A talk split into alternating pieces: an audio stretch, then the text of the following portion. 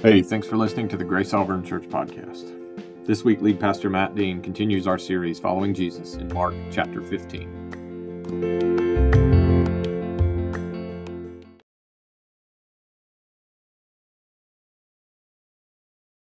If you're new tonight, I want to welcome you. And as we continue in this series, uh, following Jesus, we are now in week 15 of this series, looking at Mark's gospel. And we knew this night was coming. Uh, and so if you have your Bibles, you can turn to Mark chapter 15 as we look at these last hours of Jesus and his ministry of love. We pick up in Mark chapter 15, verse 1, and it says, As soon as it was morning, the chief priests held a consultation with the elders and scribes and the whole council. And they bound Jesus and led him away and delivered him over to Pilate. And Pilate asked him, Are you the king of the Jews? And he answered him, You have said so. And the chief priests accused him of many things, and Pilate again asked him, Have you no answer to make? See how many charges they bring against you. But Jesus made no further answer, so that Pilate was amazed. If you're new to this story, Jesus has already been betrayed, and those that promised they would never leave him have now left him. And he is now in the custody of these Jewish leaders who are wanting to do away with Jesus and this trial by night and the, what we see in these story lines is that this whole thing, as I talked about last Sunday, was against Jewish law and Jewish practice. Every bit of these proceedings was outside of what they would normally and legally do. But Jesus makes no further answer, and Pilate was amazed by this. And so it says, Now at the feast, he used to release for them one prisoner for whom they asked. And among the rebels in prison who had committed murder in the insurrection, there was a man called Barabbas. Pilate, Pilate, would release a prisoner at people's request. And this is what is happening. It says, The crowd came up and began to ask Pilate to do so as he usually did for them.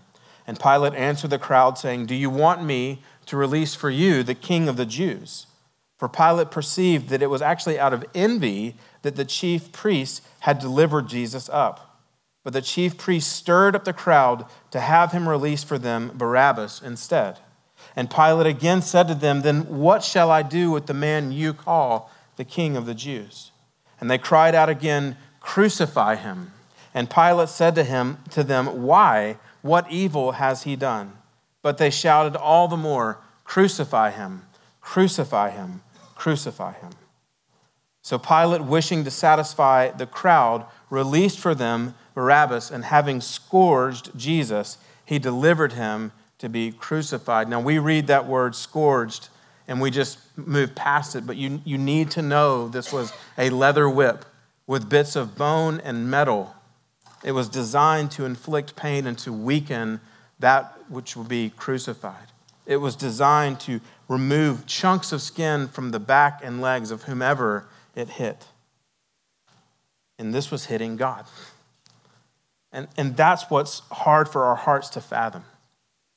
That God, the same God who spoke the universe into being, the same God who upholds the universe by the word of his power, the same God that said, Let there be light, and there was light, was now having very real skin removed from his back at the hands of a merciless, beating army. This was God. And we read this and we, we, we don't know what to do in our hearts with this. But I think it's good for us, for the, for the weight of God's mercy in these moments, to settle in on us that God was beaten for me. He was beaten for you. He was flogged and humiliated for those whom he would redeem. It says, And the soldiers led him away inside the palace, that is the governor's headquarters, and they called together the whole battalion as though Jesus really was a military threat. And they clothed him in a purple cloak, and twisting together a crown of thorns, they put this crown of thorns on the head of Jesus. And they began to salute him Hail, King of the Jews! The sarcasm and the disingenuous praise was thick. It says, as they were striking his head with a reed and spitting on him and kneeling down and, and homage to him. This is God hit in the head with a reed and spit upon. And as we looked at Mark 14, he's already been blindfolded, he's already been beaten in the face. He's already suffered tremendous pain. And yet, here's this military battalion mocking him, kneeling down as though he was someone special. And when they had mocked him, they stripped Jesus of the purple cloak and put his own clothes back on him, and they led him out to crucify him with very real nails onto a very real crossbar that he would have to carry through the streets of Jerusalem. It says, They compelled a passerby, Simon of Cyrene, who was coming in from the country, the father of Alexander and Rufus. Now, this is an interesting detail that Mark includes.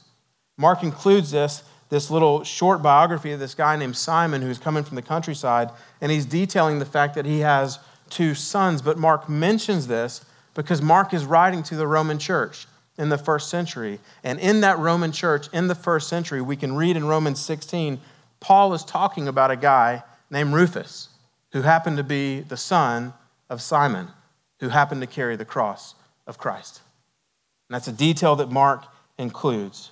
So here we have this passerby, Simon, who's helping Jesus because he's been so severely beaten, carry the crossbar of the cross through the streets. And it says, And they brought him to the place called Golgotha, which means a place of the skull. And they offered Jesus wine mixed with myrrh, but he did not take it. And this is where the, it's just hard to say, but they crucified him. I can read that to you, but let that settle in. They crucified Jesus, put him on a cross.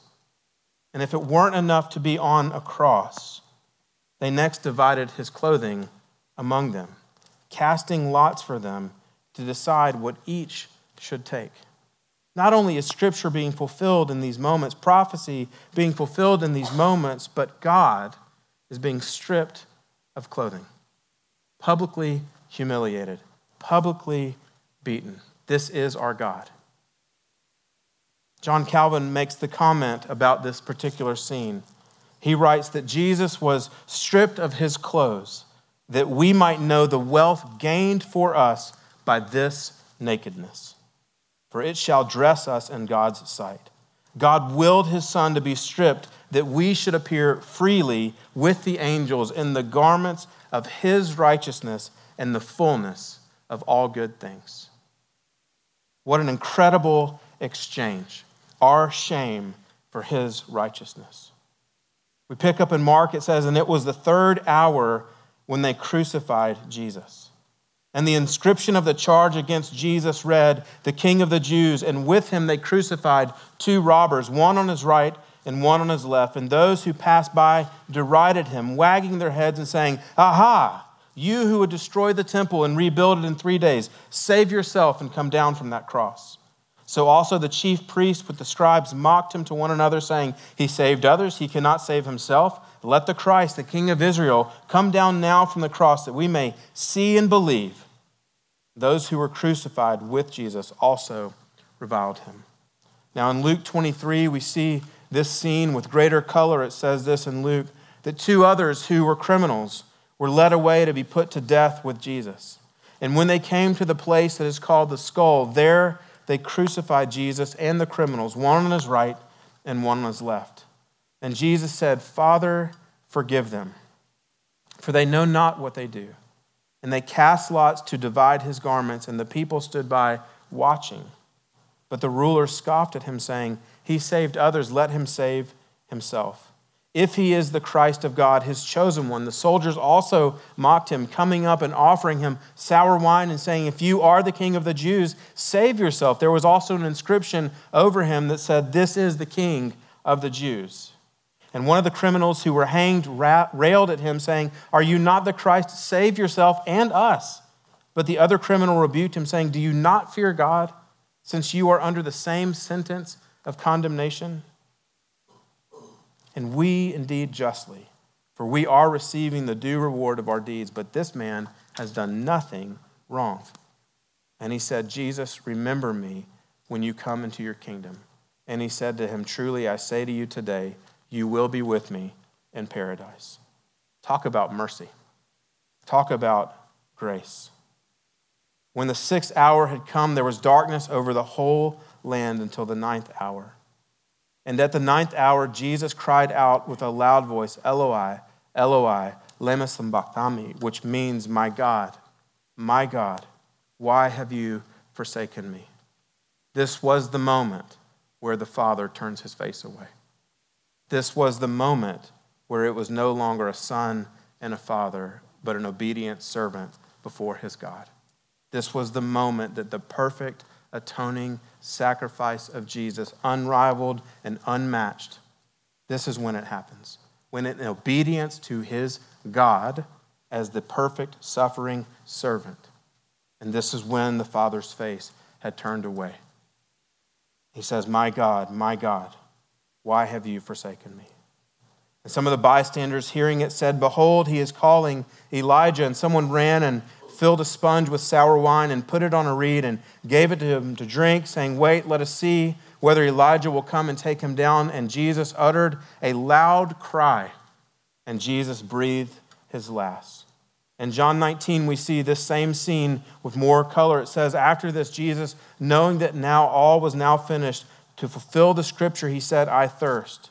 And a jar full of sour wine stood there. So they put a sponge full of the sour wine on a hyssop branch and held it to his mouth.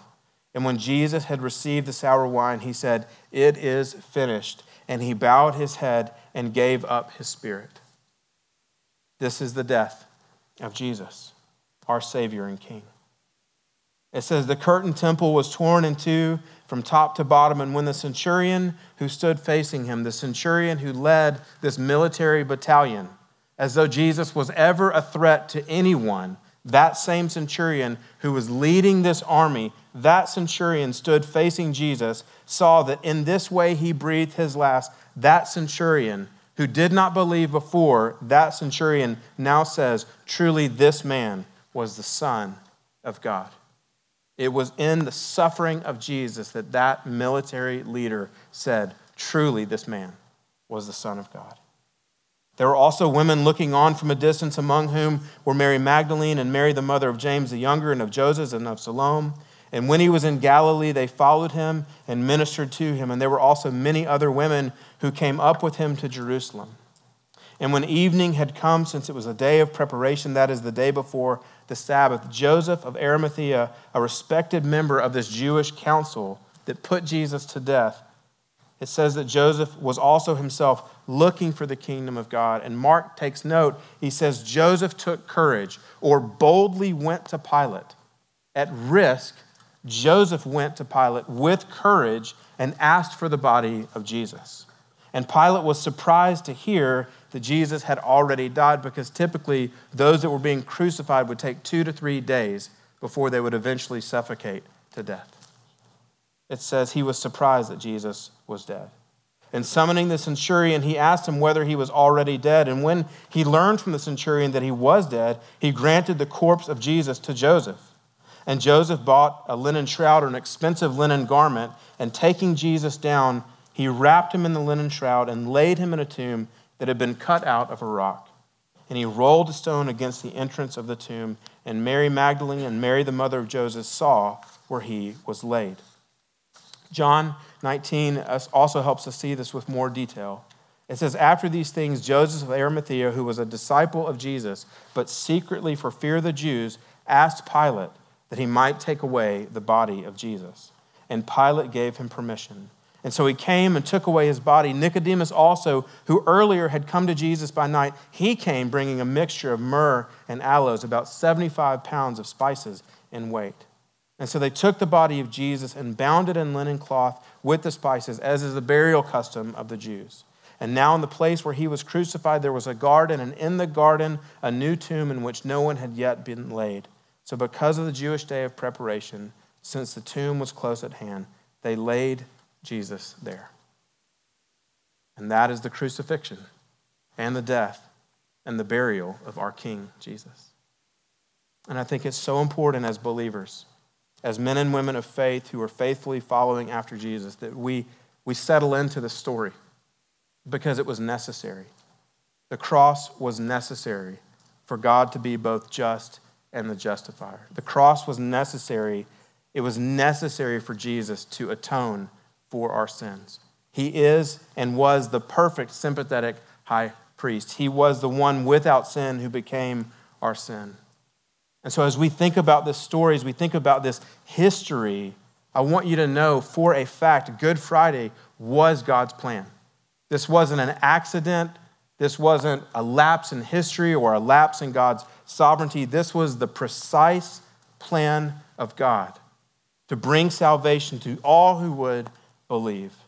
And Jesus himself was fulfilling the very words that he said in Mark chapter 8. It says, Jesus began to teach them that the Son of Man must suffer many things and be rejected by the elders and the chief priests and the scribes and be killed, and after three days rise again. Or in Luke 24, it says, Jesus opened their minds to understand the scriptures and said to them, Thus it is written that the Christ, the Messiah, should suffer and on the third day rise from the dead, and that repentance for the forgiveness of our sins should be proclaimed in his name to all nations, beginning from Jerusalem. Or in Acts chapter 2, when Peter is preaching, he says, Men of Israel, hear these words Jesus of Nazareth, a man attested to you by God with mighty works and wonders and signs that God did through him in your midst, as you yourselves know, this Jesus delivered up according to the definite plan and foreknowledge of God, this Jesus you crucified and killed by the hands of lawless men, God raised him up, loosing the pangs of death because it was not possible for him to be held by it. And Easter Sunday only has meaning because of Good Friday. The resurrection of Jesus has to come after his death. The atonement for sins was necessary, but the resurrection life is what gives us eternity with him. The punishment that brought us peace is matched by the resurrection that gives us life. And it's not just that by grace through faith you've been made right with God, that the punishment has been dealt with. Now your whole life has been changed forever. And not only are you right with God through faith, you are alive to God in faith and alive to Him forever. Before Christ, you were dead in your sins and dead to God. After Christ, you are dead to sin and alive to God. And when we think about Good Friday, we need to rest in the definite plan of God. This was God's plan A. He knew in the garden Good Friday was coming. And before he created the world, he knew this was coming. He knows everything, he sees everything, he can do everything. He is everywhere. He is good, and he is God. And when we think about Good Friday, I want to ask the question as people who trust in Jesus, like, what do we do with Good Friday? It's tough to preach, it's tough to hear, it's tough to read, it's tough to think about the suffering of Jesus, of his blood, of his humiliation. That, that's very painful for me to say. I'm sure it's difficult for you to hear. It's hard to read about. We want to skip by it sometimes, but we can't and we shouldn't. We should honor the story because this was God's story.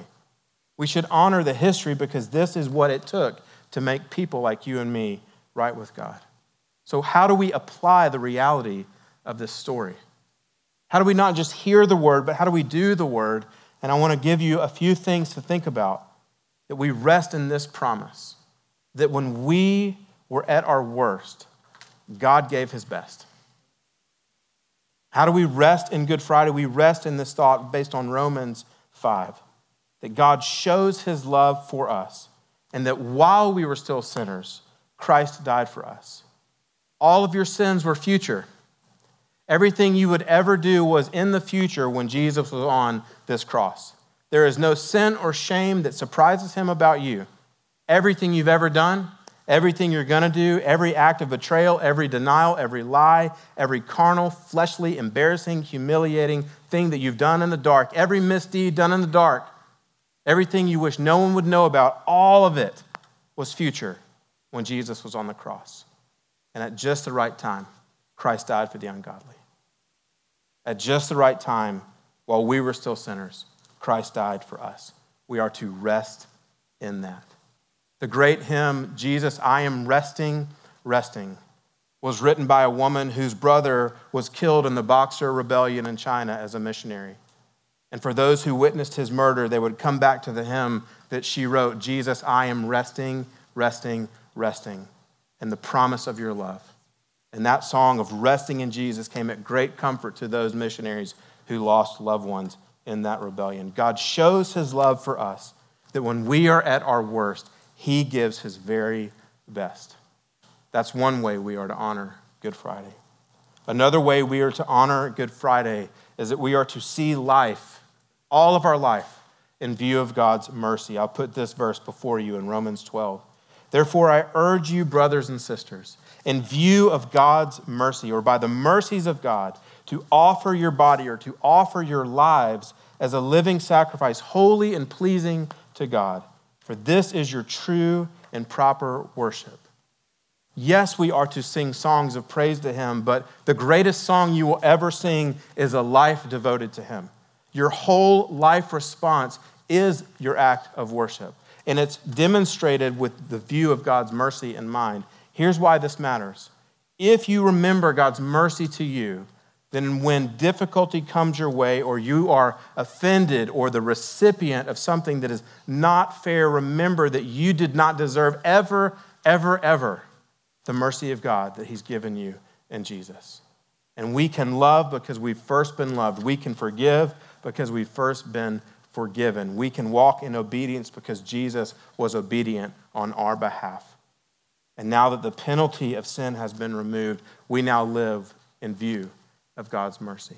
And all of your life belongs to Him because none of your life deserved His mercy. All of His grace has been given to you. Therefore, every gift in your life is to be received as grace. And finally, the best way to honor Good Friday is to live like this. These are the words of Paul. He says, I have been crucified with Christ. It is no longer I who live, but Christ who lives in me. And the life I now live, I live in the flesh, I live by faith in the Son of God, who loved me and gave himself for me. Do not make the mistake of seeing that your life and the life of Christ are inseparable. you have been made one with him by grace through faith.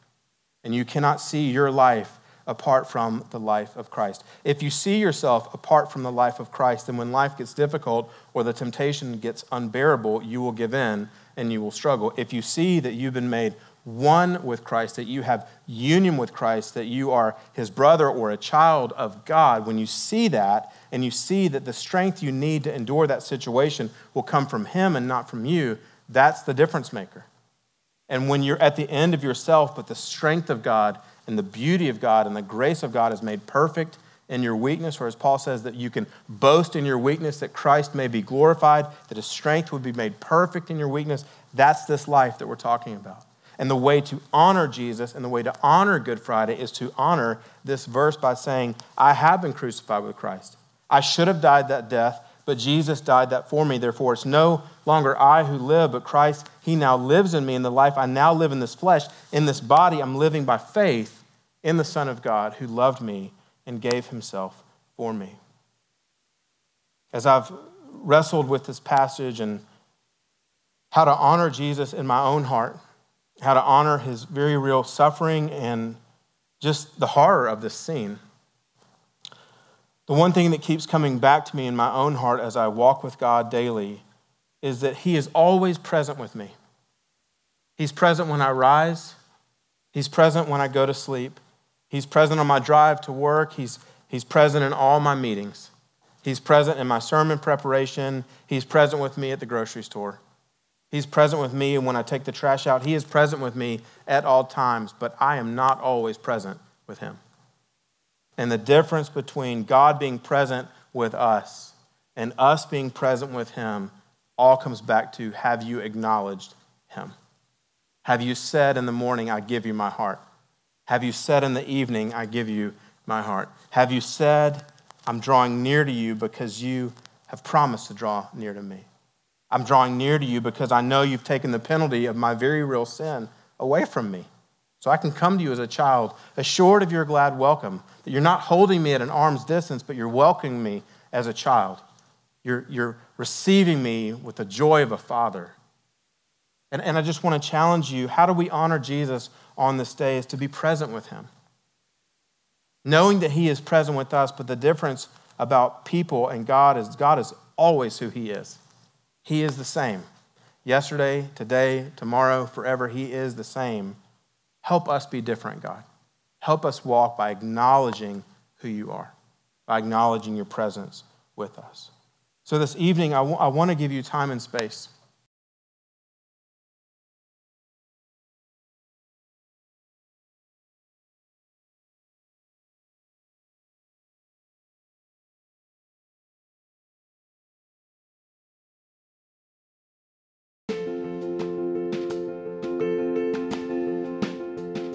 Thanks again for listening this week. If you'd like to learn more about Grace Auburn Church, you can go online at graceauburn.church or you can download the Church Center app from the App Store or the Google Play Store on your mobile device.